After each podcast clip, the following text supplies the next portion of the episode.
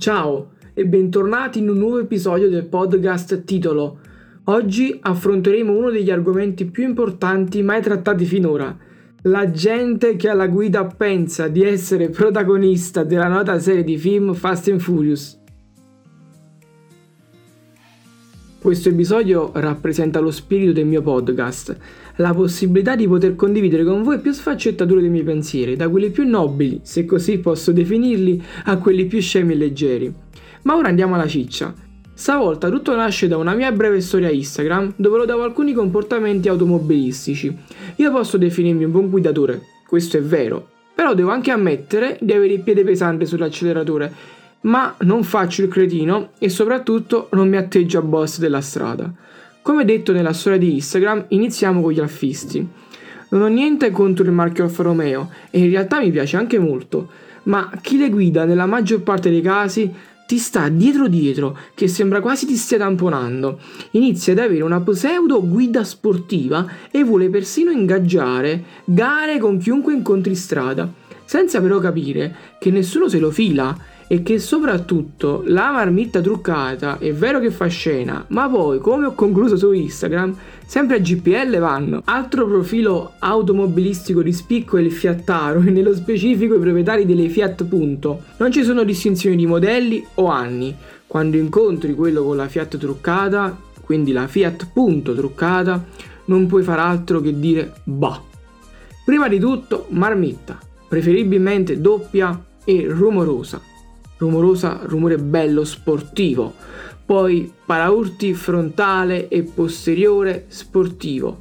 Fari a LED aftermarket, ma non quelli normali, mi raccomando, che pure io ho, ma dei fari che se hai la sfortuna di incrociare nel senso opposto di marcia, ti abbassano la vista di qualche diottria. Abbiamo poi cerchi sportivi, eccetera. Insomma, della classica Fiat Punto, forse resta solo il logo, No, neanche quello invece, perché ci mettono il logo Abarth per confonderla con la versione veramente sportiva. Gli allestimenti interni variano, da classico schermo LCD, sempre aftermarket mi raccomando, e luci LED per tutta la macchina, tipo discoteca o sagra di paese, e dei semplici sedili sportivi che sono presi da una monoposto della Formula 1. Ma la caratteristica sempre presente è proprio il fiattaro, il fiattaro in sé, lui come persona, Posto di guida regolato all'altezza minima possibile. Mano sinistra sul volante, mi raccomando, non totalmente chiusa. Mano destra sul cambio, per eventuale gara con l'alfista di prima. Quindi vedo camminare tutte queste punto, ma non vedo l'autista. Perché poi molti di loro sono bassi e si vede solo spuntare il classico cappellino con la visiera. Questi per me sono dei miti perché sanno di avere un appunto, sia chiaro, non do giudizi sulle auto e non sono un esperto, ma si pavoneggiano la Vin Diesel, convinti che qualcuno possa veramente credere che quella macchina sia un bolide. Ma vabbè, l'importante è che lo credano loro e che non smettano mai di portare avanti la tradizione del fiattaro. Per quanto riguarda invece la categoria automobilisti cretini, menziono quelli che in autostrada ti iniziano a sfanalare come pazzi pretendendo di passare, ma tu non puoi cambiare corsia perché la situazione in quel momento non lo permette, ma loro niente, continuano. Oppure questa è proprio la classica, ma che caspita bussate a fare appena scatta il verde?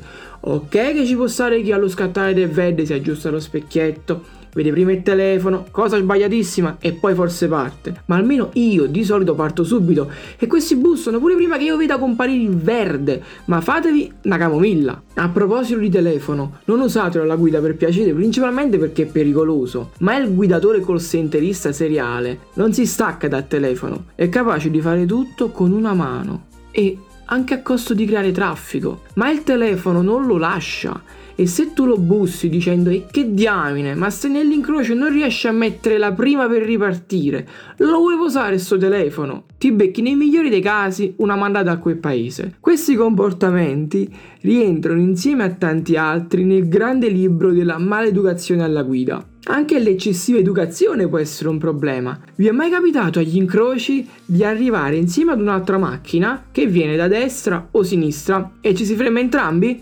In quel momento parte la sfida a chi è più galante. Si fanno piccole accelerate, fino a quando l'eccesso di educazione diventa rabbia reciproca perché ci si tampona. Fortunatamente per ora me ne sono sempre uscito con una risata senza nessun tamponamento al bacio. Ci avviamo ora verso la conclusione anche di questo episodio, che è stato diverso dagli altri.